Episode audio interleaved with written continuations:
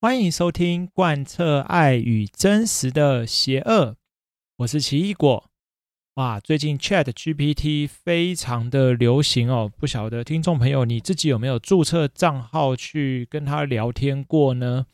诶，其实奇异果我自己是还没有真的上去玩过啊，但是我看有不少的 YouTube，他们就把自己跟 Chat GPT 聊天的过程就是拍摄下来。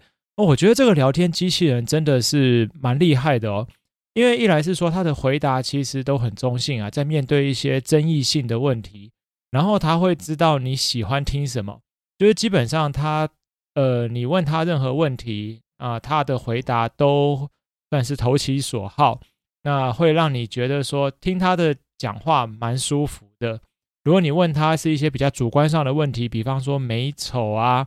或者是你问你关于你自己的长相等等啊，你的声音，呃，长相啊，对，没有声音，你不是实际实际跟他讲话嘛？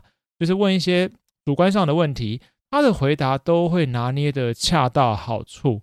所以我觉得，不论是作为分析或者是呃评论啊，其实真的是一个蛮好用的一个应用程式。那当然啦，身为老师的敏感度可能就要高一点了，因为 ChatGPT 其实是可以拿来写作文的哦。呃，我觉得，诶，其实这个真的可能会给台，就是全世界的文学上带来一些蛮大的冲击啊。因为有的时候透过 AI 写出来的文章，哇，也许比实际真人下笔还要来得更生动有趣。当然啦，目前 ChatGPT 比较呃比较多看到的都是用来做一些分析式的一些论述哦，那也不一定是正确的啦。但是总之从好像 AI 说出来就真的是有模有样啊。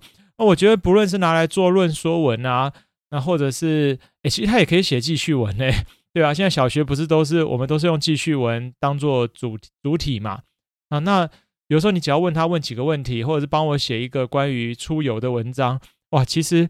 你就要给他多一点资讯啊，比方说我要在星期日出游，当天是晴天，然后我们去爬山，还去了游乐园，好，那请帮我把这篇文章完成。诶，ChatGPT 就可以帮你写出来耶，我真的觉得很可怕哦。所以以后学生说不定只要在电脑这样子问一问，然后就把文章照抄移到作文簿上，是不是就可以收工了？哈 哈啊，总之，呃，这个 AI 的聊天机器人，呃，我真的觉得会带来不少的冲击啦。不过当然啦，小学生可能还不太会想要去玩这些啦，我觉得还不用太担心啦。那高年级如果一些呃一些学生可能会比较喜欢勇于尝试的话，也许已经有玩过了，也不一定哦。因为真的我觉得蛮有趣的啦，值得一试。那我自己是因为还没有时间认真去摸它哦，可能改天有机会注册个账号，自己也来试试看。突然想到，它也能拿来写程式，所以其实你只要把数学题目扔上去啊，它也能够帮你解答出来啊，真的是太可怕喽！好，今天其实就是想要来跟大家聊一个，算是有人私讯我问的问题啦，就是关于作文，因为有家长就是询问我说，诶，我家小朋友啊，就是每一次只要一遇到作文就。就是老师出了作文题目，然后他就会在家里苦恼个半天哦。那通常有的时候老师会把作文定在可能是星期五的作业，然后让星期六、星期天好好的写，然后就会发现可能小朋友就是挤个两天都挤不出来，然后最后就到了星期天的晚上，爸爸妈妈帮忙呃想办法把作文生出来。对，然后小朋友自己好像在书桌前也不知道是真的有在想还是没在想，反正就是。几个两行字，然后就不知道该怎么写下去了 啊！对，这是一个听众朋友私讯来的，说明他的情况啊啊！其实关于作文，我自己小的时候，我自己是蛮喜欢作文的啦，就因为好像之前几集有聊过，但忘记是哪一集了。总之，我小的时候，我妈其实就有在训练我自己去写文章。所以，我记得以前小时候，老师出作文题目，那我妈就有跟我讲说啊，一开始题目要空四格，好，然后第一段空两格，然后怎么写，怎么写，怎么写，就这样子而已。那我也就这样子默默的就会自己把文章完成。对，诶，其实我因为小时候不是一个很爱看书的人，但是就对写文章并没有这么排斥啊，所以这算是一个蛮特别的，对啊。但是。当然不是大部分人都这样，我相信大部分的人是不喜欢作文的，包括可能听众朋友你自己想想，你当时还是学生的时候，可能一只要一听到要写作文，大概都是哇哇叫。对，因为主要是写文章那个字很多啦，你要花比平常写作业更多的时间，然后加上你要动脑，你要去思考你这个文章要怎么呈现。那甚至有一些人是连句子要把它完整的叙述出来，就我们用嘴巴讲很简单。但是要转换成文字，可能就会出现困难。那其实现在小朋友，你说要他不喜欢写作文，我觉得其实也跟因为现在的生活模式跟我们的三 C 互动有很大的影响啦。对，就好像现在小朋友主要是受众在三 C 当中嘛，好像回到家滑抖音啊、看 YouTube 啊，这些都是呃他们的日常生活一部分了。所以。呃，变成是说，好像要用文字去叙述事情，这个能力就相对于以前，我觉得会来得弱化一些啦。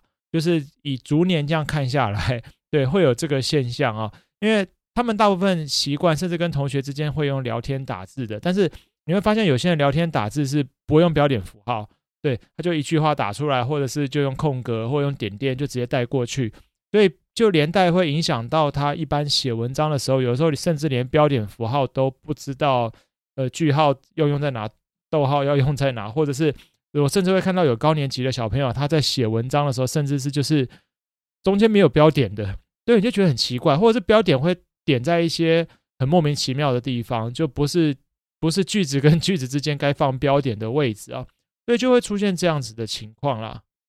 那有的时候家长会问我，诶，老师啊，这该怎么办呢？诶，其实我通常都还是会建议多去看书吧。对啊，我这样讲虽然没说服力哦，就好像前面说的，我自己小时候不爱看书哦。对，可是有的时候这种东西称为临摹吧。对，我虽然不爱看书，是不爱看那种字字爆多的书啦，但是对于一些像童话故事啊那一种，就是文字量搭配图片的书，或者是漫画，对，我小时候超爱看漫画，所以。呃，不论是阅读什么，我觉得只要是有一本书，有一个读物在身上，在身边哦，或多或少都会给写作上带来一些进步啦。诶，不要小看漫画，漫画的那些对话也是有标点符号的啊。对啊，对啊，所以不论是任何的作品，其实就是鼓励小朋友要多看啊。这个就是临摹嘛，先看别人怎么做，然后自己再把它完成。那二来是就是呃一个通常要完成文章之前，就是要先学会怎么样完成句子哦。呃，我觉得其实如果家长你有在留意小朋友的作业的话，你可以看看学校的老师有没有在造句这方面做一些加强。对，就是不管是作业也好啦，其实呃有的时候老师会额外出造句作业，那你其实其实你就会发现小朋友也不喜欢写造句作业。对，我记得我小时候老师。一次造句都出个五六七个，这造句真的很多。但是造句其实不会很难，那就是把一个句子把那个词放进去，原则上就可以了。那现在小朋友不知道为什么，就是多半都不太喜欢写啦。就像刚刚前面讲，第一个他用比较多字，第二个他要动脑。那大部分因为小朋友现在都是受众嘛，3C 受众，所以不爱动脑了，就会这样。他只喜欢接受，但不喜欢创造，对，就会有这种情况发生哦。但是，先从创造一个短句子，总比创造整篇困难来得容易啊！所以，我觉得写造句真的是一个非常好入手的方式。那我自己之前在带学生啊，其实学生不管写任何造句，我都算是可以接受哦，只要它合理，我都觉得 OK。因为有些学生会真的会写出一些很创意的造句哦，就是有时候甚至啼笑皆非，就是看了会觉得诶很好笑，你怎么会想到这样子把这个句子给完成？对啊，所以我觉得，如果家长你会担心说啊，我的孩子的作文能力怎么样？你先看看他怎么造句啊，对，甚至鼓励他天马行空的去想象，去把造句完成都可以。比方说，有一个很基本的造句，就是因为、所以，对啊，我之前就有学生写啊，因为他功课写不完，所以被妈妈打得满地找牙，哈哈，听起来很可怕哦，但是其实很有趣啊，对啊，这这我就给过啊。对我，我觉得没什么不好，就有趣嘛。也不用不用觉得说好像小朋友写的这个太无厘头啊，老师会不会很很不能接受？其实还好啦。我觉得句造句就是这样嘛。然后通常会从简单的句子，因为有时候小朋友他的刚开始他造句，他可能都只会造一句。比方说，老师今天可能出的一个造句题目叫做“不得不”，哦，就是他不得不怎么做的那个“不得不”。那可能小朋友他造的句子就是他不得不去看医生，好，一句就结束了。那这时候我们就会鼓励他延长哦，你可以加一个，再加个一句嘛，加在他的前面。他因为怎样怎样，所以他不得不去看医生啊。好，那这时候可能小朋友就会说：好，他因为生病了，所以不得不去看医生。好，那他为什么会生病呢？你可不可以再想一想，再补个一句上去？哦，他因为昨晚睡觉没盖被子，所以生病了，因此不得不去看医生。诶，这样子就默默的把一个句子加长了耶。那要怎么样把它变成作文？其实要变作文也是一样啊。我们也可以先从先呃想象一个情境哦，然后塞几个句子进去。呃，比方说，假设今天作文题目是美好的早晨。好，那美好的早晨，我们通我通常会先鼓励学生先想一想，你要怎么样的早晨对你来说是美好的。那有时候学生可能会说啊，他跟妈妈出去菜市场买菜，他觉得这是一个很好的早晨。OK 啊，那你已经想好你的主题就是要跟妈妈去买菜嘛？好，那什么时候去买菜？早上啊，对不对？所以啊，那你就可以先从早上这个时间开始写。比方说太阳升起来了，好，是不是早上？对，太阳升起来了，妈妈叫醒我说待会要一起去买菜。那你有什么感觉？啊，你会觉得很兴奋，对，那就写啊，我感到很兴奋。那为什么很兴奋呢？因为跟妈妈一起逛菜市场的时候，也可以顺便买到我喜欢吃的东西。所以我觉得用这种引导式的方式啊，就是我们看到小朋友写一个句子，你一直问他为什么，为什么你要这样子写，或为什么你会这样子感觉，有的时候就能够一句一句帮他把他想要表达的事情给引导出来了。诶，这个是我自己在学校就是教学上比较常用的做法啦。那当然，坊间其实也有蛮多那种写作文相关的书籍，但是我我真的觉得，其实现在看书对小朋友来说不是一件容易的事，所以我觉得家长有时候标准不用一次拉的太高。你可能因为我遇过也有家长就说啊，我去买了很多那种写作书籍啊，什么第一次写作文就上手啊，哦，十大写作文宝典啊等等啊，我小孩都不看。对啊，当然不看了，因为我我很想问了，其实我真的很想问，哎，爸妈你会看吗？因为有的时候连看书对我们大人而言都不一定是一件简单的事情哦，要看到那种文字量比较大的东西。对，所以我真的还是觉得说，呃，可以先从简单的开始啦，比方说看一些小品故事啊，然后看漫画，就像前面讲的，只要看漫画，我都觉得是一个可以接受的方式哦。重点是小朋友能够把他就是读到的文字吸收进去啊，让他脑脑子里面可以去重组这些文字，或者是将这些文字做一些排列啊、不要不要觉得说好像我们就是看漫画，这样怎么会有排列呢？因为看漫画我们会读句子啊，读对话啊，其实这就是一种排列了啊、那再来就是也有家长说，那到底要不要送去什么写作班啊、文章班啊？因为我觉得逼着孩子写。呃，其实他会更讨厌作文呢。我坦白讲，真的，我自己教学实务上也遇过，就是今天跟小朋友刚讲，今天要写作文，哎，小朋友眼泪就掉下来了，就是某就是那那个讨厌写作文的那个啊，马上眼睛就泛红哦，听到作文就害怕。那既然他已经讨厌这件事情了，如果我们让他更讨厌，那这以后就真的达不到效果了啦。对，他也只是硬着头皮写给你，或者为了要交作业而交作业。要怎么样真正让他能够学会喜欢上作文，就还是要让他能够在这一块得到成就感。那再来就是像刚刚讲的，能够把造句子慢慢延长，或让他觉得说，诶，原来写作文不是一件那么困难的事情，那就会有成就感了。那自然而然就可以呃学会自己去独立把文章给创作出来。所以要不要送到坊间的什么作文班啊等等的？我觉得先看看孩子的情况啦。当然，大部分我觉得十个九个都说不要了，因为作文已经够讨厌了，所以你还要他去作文班再多练习。基本上来说，这根本就是完全没有诱因啊！哦，除非他的好朋友也刚好在那个作文班啊，那那也又另当别论了。所以，呃，我们可以先找出说有什么诱因可以让孩子去好好的去愿意把文章多做练习或多写出来。那其实写作文，我我觉得对人生中是蛮大的一个帮助啦。因为呃，不只是说，就我们学生阶段要很多东西要用文章纸笔来呈现哦。其实出了社会，还是会用到这些技能啊。那如果说将来你的小朋友他他长大了，哎，可能很多他要叙述上的一些事情啊，比方说他要怎么样子去跟客户沟通，或者是他的工作是属于行政类别的，他常常需要用文书来做应对啊，这方面那都跟他的作文能力有很大的关系啊。对，他要怎么去说服别人？那如果他要从事广告业，他要不要写文案？对，这些都是文字上的运用。所以我觉得从小能够把作文给好好的训练起来，哎，其实是一个很重要的一个步骤啦。对，那但是就是要从小养成，因为从小就不爱，那长大要爱就更难了哦。好啦，今天这个话题其实真的是好像比较严肃哦，因为就突然间就是谈到怎么样子带孩子把作文给写出来呀。其实真的，实务上不少不是小朋友怕作文哦，连家长都怕老师拿作文当功课，因为每次只要一有作文，就是哭爹喊娘，一阵天翻地覆啊。大部分那有些情况就是安亲班会直接帮小朋友在就是在安亲班途中就把作文给完成。对，那如果说真的是安亲班也是会教，就是有帮助小朋友自己思考把作文完成，我觉得这个都还 OK 哦。那甚至有些安亲班是直接老师念一句，他写一句，变成这种情况。因为我们自己老师在改作，我们都知道学生的程度在哪里啦。那如果说经过一个假日，或者是经过一个下午，诶，这个学生平常就是造句啊，在学校造的啊，或者在学校考试什么，就写出来都那种哩哩啦啦。结果突然进了就是安亲班回来以后，作文整个就是超神哇，那个行云流水。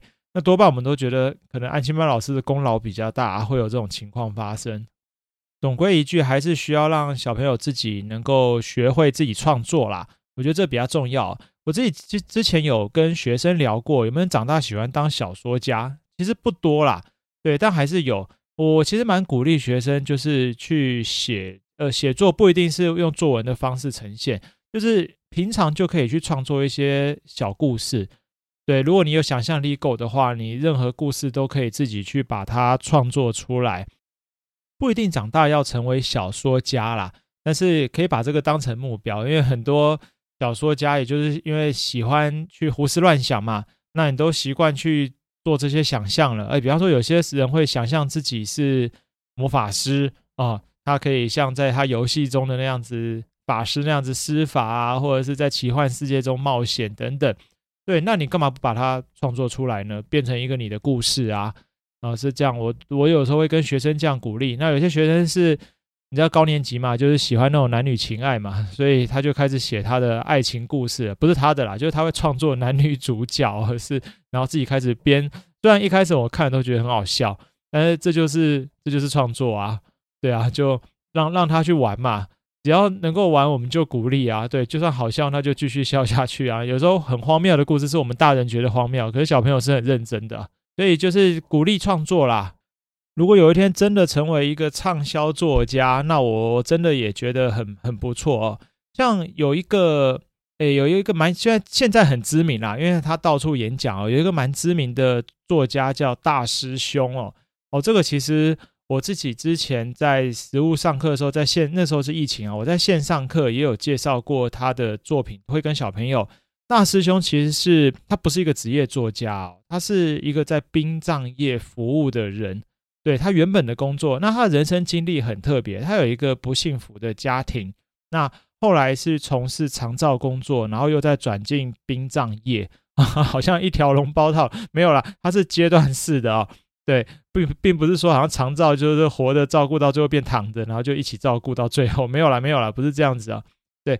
好，总之，大师兄他虽然是在殡葬业工作，但是他会把他看到这种林林总总，或者是在殡葬业工作中看到的故事，他把它写出来，然后发表在网络上。那后来就得到蛮大的回响，进而就出书啊。对，所以大师兄现在有好像三还是三本书了吧，还是四本书？对，忘记了。反正你你把你在网络上打大师兄，我觉得应该就能找到他的作品了。他的作品多半都是跟，就是他在殡葬服务的过程中所看到的点点滴滴哦，哎有也也会有带入到一些他自己本身的故事啦，所以我我觉得他的人生其实蛮特殊的，但是他的故事不会让你觉得很烦闷哦，也不是那种好像很恐怖，你要人家听到殡葬就觉得哦快吓死，没有没有没有，他写的是那些呃。人在面对生离死别的场合，那遇到那种很现实的情况哦，对，不是那种要骗你眼泪，或者是要让你害怕，完全没有。我我真的觉得很推荐呐。那当然，基于我就不能在这边爆雷太多，因为我讲了，那那要怎么去看嘛？对，还是鼓励大家自己去品尝。我也会跟学生分享他的故事。那通常有些学生真的去把这本书找来看呐。对，然后也会来跟我分享说：“诶，老师，我看了他的故事以后，我也开始想要提笔写一些东西。”对啊，因为人家本身就不是一个作家出身，但现在却变成畅销作家。诶，你别看大师兄畅销作家，哎，畅销到已经买房了耶。对啊，他自己都说他自己从 loser 人生，然后就是成为了靠着作家的版税而赚到了自己的一栋房一一间房子啦。那他现在也。集中公益事业在那个动物保护，就是爱狗的方面啊、哦，所以是个蛮特别的，拥有特别经验的人。那也鼓励听众朋友，如果你喜欢，也可以去看看他的作品。那，呃，你说小朋友看这种会不会害怕、对，所以我都会给小朋友心理建设啦，就是说大师兄的作品主要不是让你害怕的，对，我们可以去从他的作品中去体会他的人生过程，还有他。怎么样子去记述他的工作？因为就是因为殡葬业是一般人不会去触碰的工作嘛，所以大家对这个行业是很陌生的。那人们才会去好奇说：哦，原来在这个行业里，我会看到什么样子的故事，什么样子的事情？那透过大师兄的文笔，我们又可以看到平常我们看不到的一面。对啊，所以呃，有的时候鼓励小朋友写作也是这样子哦。大家不一定知道你的故事，或不一定知道你眼中的世界是什么样子。可是，如果你能够用文字去把它叙述下来，说不定别人就会觉得有趣，就会很想要去，诶，看看认识你所认识的世界。那其实就这样子嘛。这个世界上，我们就是人跟人之间有很多种互动方式，文字的表达就是一种。所以，从小练习还是很重要啦。那希望听众朋友会喜欢这一集的内容，虽然我觉得它比较硬哦，呵，难得硬一下。好，这里是贯彻爱与真实的邪恶，谢谢你今天的收听，那我们就下次再见，大家拜拜。